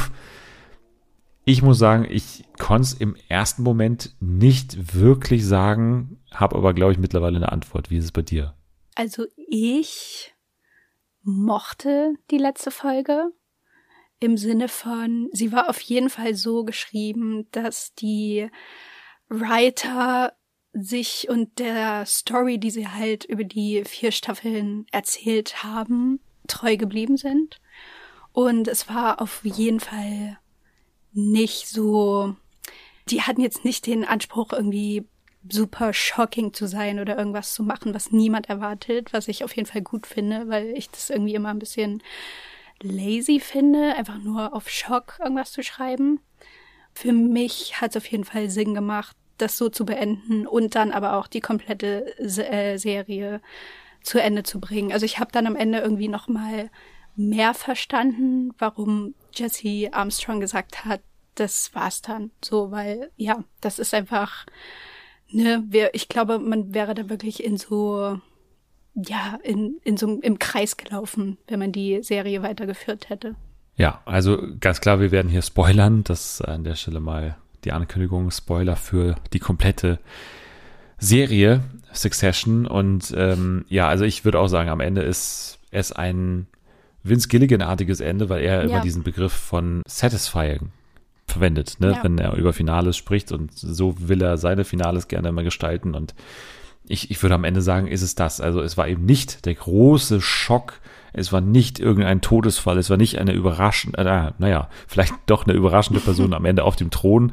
Aber trotzdem, ja, ist jetzt eben nichts in dem Sinne Außergewöhnliches passiert, das so krass aus der Serie herausstechen würde. Ne? Also es war am Ende, irgendwo habe ich auch gelesen, it's another deal oder it's, also ja. es geht am Ende halt über irgendeine Entscheidung an diesem Tisch, wie es in den ersten zwei, drei Folgen auch schon passiert ist. Es ist eine Abstimmung letztendlich. Ja. Da gibt es jetzt keine große Action-Szene oder nichts. Und das ist für mich auch letztendlich ein, ein, eine Qualität. Ja, und ähm, Jesse Armstrong hat ja auch von Anfang an schon immer gesagt, dass er der, glaube selber auch der Meinung ist und eben die Serie auch so geschrieben hat, dass Charaktere oder Leute sich eben im Grunde ihrer Person nicht verändern. So, also die reagieren vielleicht unterschiedlich auf Situationen, die ihnen begegnen, so im Laufe des Lebens. Aber so der innere Chor eines Menschen bleibt halt gleich so. Und das ist ja durch die gesamten vier Staffeln auch so geblieben. Also klar gibt's immer wieder so Ausweichungen, in denen mal was anderes passiert oder jemand eine andere Entscheidung trifft, aber ganz zum Schluss sind eben, ja, ist eben die Familie die, die sie auch am Anfang ist. Und ich glaube, deswegen ist die Serie halt auch einfach so gut und irgendwie auch so realistisch, obwohl man ja nichts mit diesem Reichtum oder diesen Leuten am Hut hätte, so im echten Leben. Aber ja, das, das war eben, glaube auch, was viele vielleicht so ein bisschen frustrierend fanden am Ende, dass dann eben nicht so wenigstens für eine Person so ein Happy End rausgesprungen ist, aber es hätte ja gar keinen Sinn ergeben. Ja, auch Happy End ist ja letztendlich eine subjektive Sache, ja. wie man es interpretiert. Anni hat äh, mir gesagt, wir haben ja zusammengeschaut, heute kann sie leider nicht dabei sein, aber sie hat mir gesagt, dass sie sich nicht sicher ist, ob Candle wirklich so ein böses Ende verdient hat. Also ob man nicht zu hart mit ihm war. Hm. Und ich, ja, ich kann es irgendwie verstehen, aber ich hatte so einen Kernmoment jetzt in diesem Finale Ja. und das war wieder mal dieser kindische Streit der drei, wer es jetzt am meisten verdient hat. Das war so die Szene, wo ich dann wirklich für mich entschieden habe, okay, Der ganz am Ende oder vorher? nee, der vorher schon. Ja. Also der vorher schon mittendrin Bei in der der Mutter. Folge bei der Mutter, Ja. wo sie dann wirklich nochmal diese ganz alten. Geschichten rausgeholt haben. Er hat es mir als Siebenjähriger versprochen. Und diese, da habe ich gemerkt, so, nee, also ihr habt nichts gelernt. Es, es Nee. ist alles Bullshit, genauso wie es Roman am Ende sagt. Ja. Everything is Bullshit, we're Bullshit, you're Bullshit. Und es stimmt.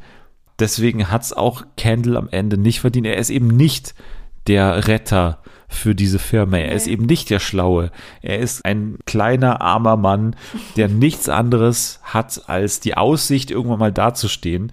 Aber natürlich irgendwo seinem Vater so hinterher rennt, dass er irgendwie völlig vergessen hat, dass man vielleicht auch irgendwas Sinnvolles, anderes mit seinem Leben Ja. machen kann. Und ja, halt immer dieser designierte Sohn war.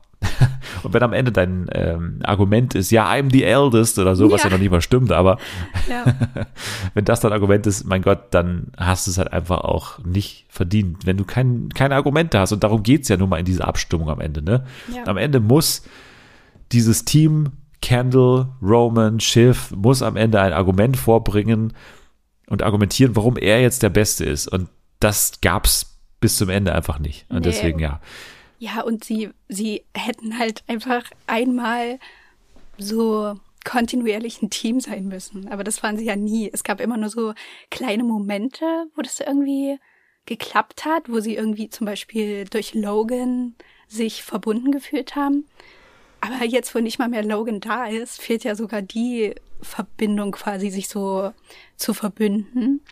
Und ja, am Ende ist halt wirklich, egal wie viel passiert ist, jeder sich selbst so der Nächste. War schon irgendwie ganz, ganz geil, dass es am Ende dann doch wieder eine Schiff ist, die, die es einfach nicht ertragen kann, dass ihr Bruder diese ganze Firma bekommt und machen kann, was er will. Und ähm, auf der anderen Seite dann eben Kendall, der, ja, dessen einziges Argument dann wirklich ist, ja, seit ich sieben bin, hat er mir das gesagt. So, also klar, es Gehirnwäsche, aber im Endeffekt bist du halt über 40, so, komm drüber weg. Roman hatte ja jetzt auch eine, ja, sehr wichtige Rolle in dem Finale. Ja, immer am meisten Durchblick gehabt, was so die Stimmung in der Firma, was so die Stimmung auch in der Gesellschaft angeht. So der ist für mich, und das ist, wenn man sich an die allererste Szene, glaube ich, von Roman erinnert, krass zu sagen am Ende, für mich der am wenigsten detached ist from, from reality, für mein Gefühl. Ja, das hat sich hier auch wieder gezeigt, weil am Ende er diese Erkenntnis hat, ey, das, das ergibt alles keinen Sinn mehr, wie wir das hier machen, wie wir das Ja. seit Jahren machen. Wir können das jetzt, vielleicht können wir jetzt nochmal hier die, diese nächste Abstimmung gewinnen, aber wir haben halt inhaltlich einfach nichts drauf, Mann. Also wir haben keine Ja. Agenda, wir haben jetzt nichts vor mit der Firma. Ja. Es geht uns nur darum, dass wir Chefs sind jetzt und dass wir einfach da oben stehen und dass wir jetzt noch ein paar Jahre weitermachen. Es geht ja noch nicht mal um Geld, es geht einfach nur ums Chefsein, um das zu machen, was der Vater gemacht hat letztendlich ist es halt tragisch, weil am Ende es steht eben über allem dieses Generational Trauma und Ja. auch diese Verfassung, in der Logan einfach diese Familie, nicht nur die drei, sondern auch die ganze Familie zurückgelassen hat. Das ist halt letztendlich die Ursache von allem, aber man hat trotzdem noch die Chance, Dinge anders zu machen. Ich meine, man kann durchaus Connor hervorheben, so der ist auch in dieser Familie groß geworden, hat aber nichts komischerweise Ja. so diesen, also klar, hat er auch einen Größenwahnsinn, der sich dann eben anders ausdrückt, komplett anders, aber äh, auch größenwahnsinnig, aber hat eben nicht dieses verbissene Nacheifern vom Vater so, äh, sondern er hat, glaube ich, irgendwann akzeptiert, dass er einfach nicht in seiner Gunst steht Nee. und äh, hat dann für mein Gefühl noch einigermaßen das Beste draus gemacht. Ja, irgendwie schon. Das war ja auch, das war auch eine meiner Liebs äh, Lieblingsszenen, wo die in dem Haus waren von dem Vater und dann jeder sich nochmal was aussuchen durfte und er dann auch so meinte, ähm, ja, ich habe vorher schon eine Runde gemacht. Und wer war da? Ich. ich habe selber mir schon was ausgesucht. Und dann lief ja da dieses Home-Video, wo irgendwie nur so die Alten dabei waren, also Jerry und so.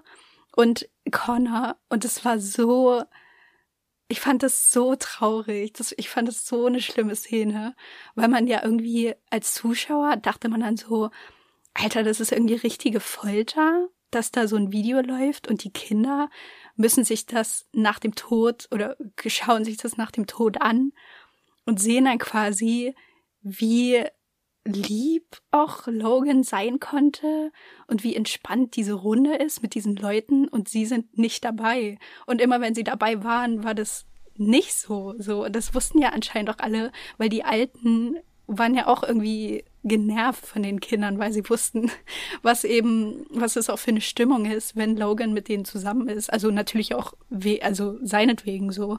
Ja. Aber ich fand es so traurig, weil ich glaube, für die Kinder konnte man nicht so richtig wissen, so wie die das empfinden.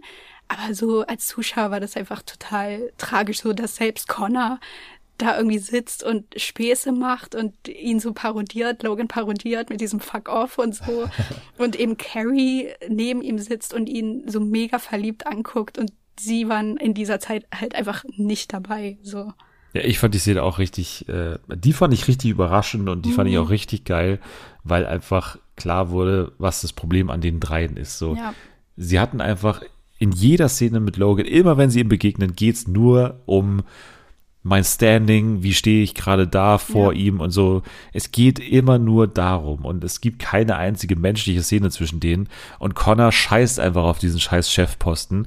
Die anderen wissen, sie werden sowieso nicht, deswegen da, da gab es irgendeine andere Ebene und zwischen Logan und seinen drei anderen Kindern gab es eben keine andere Ebene. Da gibt es genau eine Ebene und die hat immer damit zu tun, sie zu manipulieren. Sie manipulieren ihn, beziehungsweise wollen sich immer möglichst gut darstellen. Und Connor, mein Gott, er scheißt halt drauf. Er weiß, dass es nicht wird. Ihm ist es am Ende egal. Der hat eine Menge Kohle und hat Willa, so, das ist ihm, das Willa, ist ihm einfach genug. Die so sagt, äh, ja, ich, also Connor ist jetzt erstmal in Slowenien und ähm, ich habe in sechs bis acht Monaten einen Playread. Das fand ich auch so geil.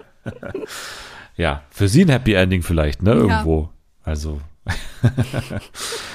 Tom und Greg. Ja. ja. Hast du wie, wie, also warst du dolle überrascht oder hast du es kommen sehen? Ich habe es nicht kommen sehen. Also ich habe es wirklich überhaupt nicht kommen sehen mit, mit Tom. Ich, ja, die ganze Staffel auch nicht so. Weil irgendwie waren da zwischendurch auch immer, als die in Norwegen waren zum Beispiel, war das ja, also da standen die ja so schlecht da, gerade auch Tom, so, der hat sich ja auch überhaupt nicht verstanden mit Lukas Matzen. Ich dachte so, ja, der ist auf jeden Fall raus. Und als dann die Beerdigung war und Tom nicht gekommen ist, sondern den ganzen Tag bei ATN saß, da dachte ich dann so, mm, okay, das ist irgendwie, ne, das ist ja genau das, was die da wollen, so in dieser Welt. Ja. Das ist ja dieses, nee, selbst wenn irgendwie privat oder familiär irgendwas ist, so wie Kendall, der damals zum Geburtstag gekommen ist und dann erstmal so einen auf den Deckel bekommen hat, weil was machst du hier, so geh zur Arbeit. Das war irgendwie schon so ein Zeichen und dann eben auch dieses komische Gespräch mit Schiff und Matzen, wo sie so meinte, ja, du kannst mich doch zum CEO machen, dann hast du einen amerikanischen. Und er hat aber nicht also er hat nicht so wirklich gesagt, meinte so, okay, hm, okay, ja, ich denke mal drüber nach. Ich dachte mir so, nie im Leben macht Lucas Matzen eine Frau, das wird niemals passieren, dass der sich für Schiff entscheidet, die auch noch schwanger ist. Und dieser Creep, der irgendwie seiner Assistentin jeden, jede Woche irgendwie gefrorenes Blut schickt, so, das, das passiert einfach nicht.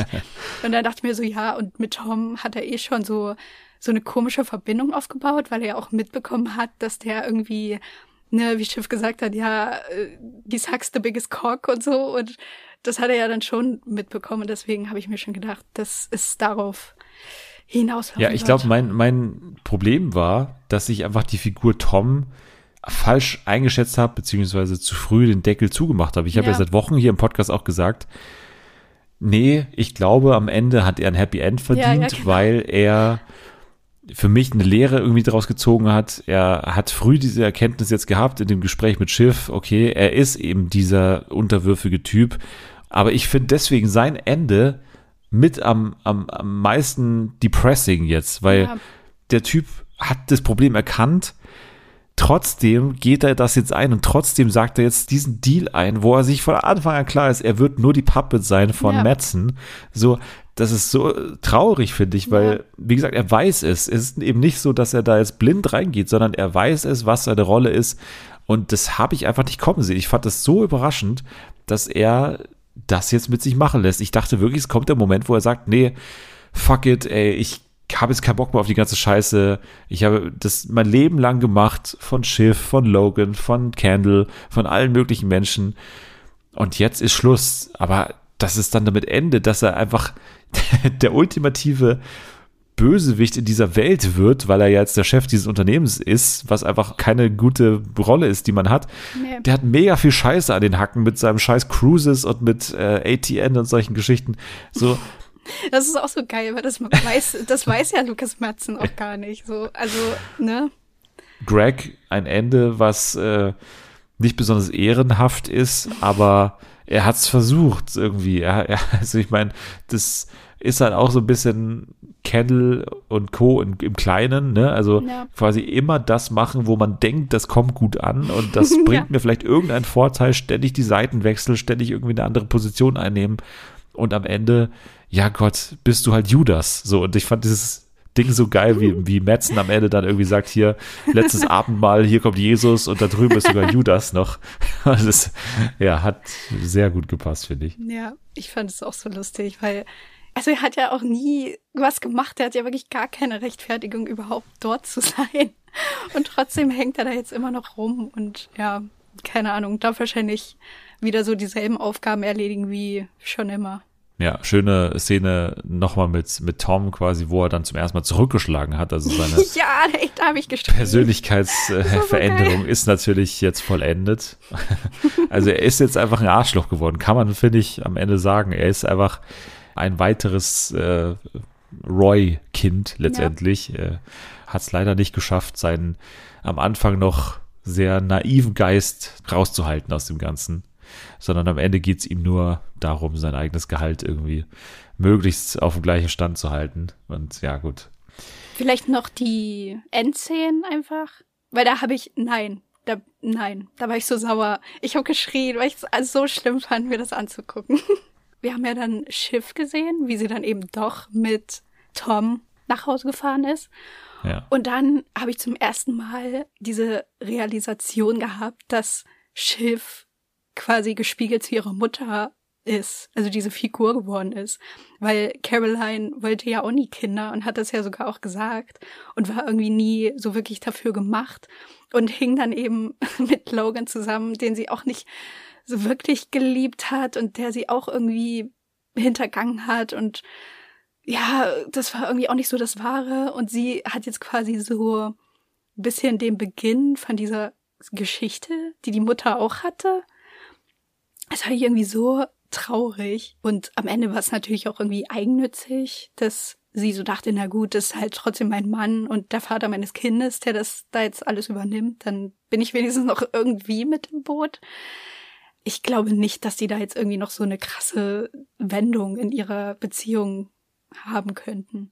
Ja, Roman ist, glaube ich, noch eine Frage, weil ich glaube, Kendall ist ja am einfachsten zu beantworten. Der Typ ist einfach jetzt komplett am Ende und, und hat überhaupt nichts mehr. Ich meine, mein Roman auch, aber er hat halt diese Realisation eben im Finale schon gehabt ja. und sein Shot finde ich auch am schwierigsten zu interpretieren am Ende. Ja. Ja, ich habe auch ähm, Jesse Armstrong, der meinte doch da auch irgendwie, dass Roman am Ende quasi wieder da ist, wo er am Anfang war. Und irgendwo stand aber, dass Kieran Kalkin und er da unterschiedlicher Meinung waren. Und ich bin auch anderer Meinung als Jesse Armstrong. Ich weiß schon, was er meint, weil Roman war ja immer derjenige, der am ehesten auch gesagt hat, ja, also ich mache das hier halt wegen meinem Vater so, deswegen, ich will irgendwie die Anerkennung und mache einfach alles, was er mir sagt.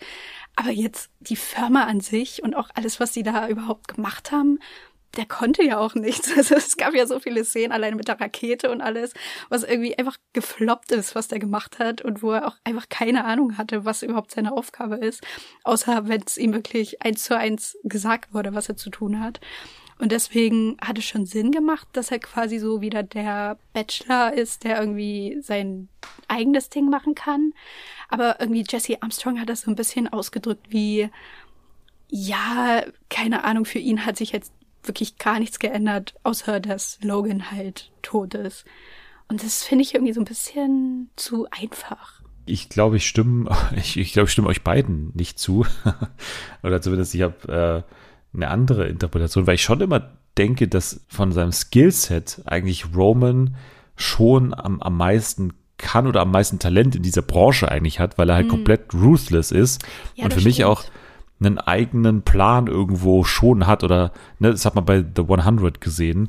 Da war er ja irgendwo am involviertesten für mein Gefühl oder zumindest am, am ernsthaftesten dabei. Ja. Und sowas in der Art traue ich ihm mit den richtigen Menschen schon zu. Das wird jetzt eben kein besonders gutes und tolles Unternehmen, aber halt eins, was durch seine Art ja, was zu so, ihm passt. Quasi. Ja, was zu ihm ja. passt und er ja. trifft halt einfach Entscheidungen. Candle ist ja immer so super kopfgesteuert und ist ja so, so komplett äh, ja, impulsiv und lässt sich von seinen Gefühlen leiten. Und Roman ist halt einfach, der lässt sich natürlich auch von seinen Gefühlen leiten, aber der macht halt einfach so. Der kann für mein Gefühl irgendwie so super gut arbeiten und ist halt einfach, ja, sehr produktiv in seine, seiner Art und Weise. Ich glaube, dass er am Ende am meisten Potenzial hat, vielleicht tatsächlich nochmal irgendwas zu starten, ja. so. Denke ich. Äh, auch mit der richtigen Hilfe, wie gesagt, aber letztendlich mit ihm, glaube ich, ist am meisten zu rechnen. Kettle sehe ich nicht, dass er irgendwie noch mal einen Fuß an Land bekommt und, und Schiff, äh, ehrlich gesagt auch nicht. Ja, vor allem, oh, das war auch so gemein, dass sie bei Kendall diese Szene so gewählt haben, dass Colin hinter ihm läuft. So wie Logan ja auch in der Staffel so diesen allein Spaziergang macht und dann Colin hinter ihm hinterherläuft. Ah, das ist so schlimm. dann einfach auch der letzte Shot von Candle, wie er aufs Wasser schaut. So, es war ja immer diese Verbindung mit Wasser. Und jetzt ist er aber nicht mehr drin und er guckt auch nicht aus dem Wasser raus oder er guckt auch nicht rein, sondern er ist einfach draußen und man weiß nicht, was mit ihm passiert. Es wird, und ich glaube, da sind wir uns einig, in ein paar Jahren definitiv Spekulationen geben, könnte es nicht doch noch eine fünfte Staffel geben, weil einfach, echt? Ja, also äh, es wird Diskussionen geben. Das auf jeden Fall. Es wird irgendwann auf roten Teppichen ständig gefragt werden, ja, wären sie bereit also für ja einen Reboot so. und so weiter. Ja, eben. So, ja. weil es eben einfach ein untypisches Ende ist für eine Serie. Bei Better Call Saul kannst du es nicht fragen. Das ist aus natürlichen Gründen nicht möglich. Bei Breaking Bad kannst du es nicht fragen. Bei Game of Thrones kannst du es nicht fragen. Also, ne, einfach eine, eine Weitererzählung der Geschichte, weil einfach so viele Figuren nicht mehr in der Lage sind, eine Serie zu tragen. Aber hier wäre es ohne Probleme möglich, ne? Ja. weil, weil einfach die Figuren noch da sind, sozusagen. Aber ich glaube, das war eben auch Jesse Armstrongs Punkt, so, den er eben machen wollte. Die Story ist trotzdem zu Ende. Ja. Ich schließe es aber trotzdem nicht aus, dass irgendwann vielleicht doch noch eine Story da sein könnte. Es sind genügend Anknüpfungspunkte da. Also Schiff hat eben noch eine Tür in der Firma. So, wenn Schiff wieder irgendwie durch die Beziehung zu Tom in irgendeine Rolle in diese Firma kommt, dann äh, lebt die Geschichte wieder und äh, dann, dann wird es wieder Diskussion geben. Also ich sage nur, es gibt Optionen ja. und es wird irgendwann dazu kommen. Ich, ich habe gar kein Problem damit, wenn für immer Schluss ist, weil es einfach eine total runde Angelegenheit ist. Aber ich glaube, das ist eine, eine Sache, die uns jetzt noch ein paar Jahre begleiten wird. Diskussion, kann es nicht doch noch vielleicht weitergehen? ja, also ich wäre auf jeden Fall nicht dagegen. Aber ich muss jetzt schon damit abschließen, damit ich kann dann nicht irgendwann wieder von vorne anfangen und dann ähm, wieder traurig sein. Mittelweg wäre natürlich Spin-off, ne? Das ist ja auch Ja, das haben auch schon möglich. viele Leute gesagt. So, die meinten dann so irgendwie Willa und ihre Theaterproduktion und so, das wäre halt witzig. Oder irgendwie Jazz, die da ähm, in einer neuen Company irgendwie anfängt. Also, dann klappen wir vorerst das Kapitel Succession zu kommen dazu natürlich nochmal im, im Jahresend-Podcast mit, mit der Jahresendliste auch äh, darauf zurück. Aber vorerst müssen wir Tschüss sagen zu Succession. Tschüss. Ja, und jetzt Nathalie ist die. ja, und jetzt, Nathalie, ist die Folge ja zu Ende, ne, oder? Glaube ich. Ja, bye. nee, ist aber nichts mehr zu tun, glaube ich, oder? Also wir müssen jetzt hier nichts nee, mehr. Glaube ich auch. Glaube ich auch, ne? Mhm. ja. Ja, leider ist dann doch noch was zu tun oh für heute. ja, oh also es, es, ist doch klar, was jetzt äh, passieren muss. Es musste irgendwann passieren und, und heute ist der Tag der Tage. Du musst ins Quiz auf Speed. Scheiße. Es ist mir während der Aufnahme so ungefähr bei der Hälfte ist es mir eingefallen, weil ich so dachte, ach ja, stimmt, wir machen ja auch noch ein Spiel. Oh mein Gott, nein. Wir machen bestimmt das Quiz auf Speed. Und ich habe es dir davor nämlich nicht gesagt, was wir ja, spielen. Das ist nämlich ja, der Trick. Genau. Ja, ja. Also, Quiz aus Speed.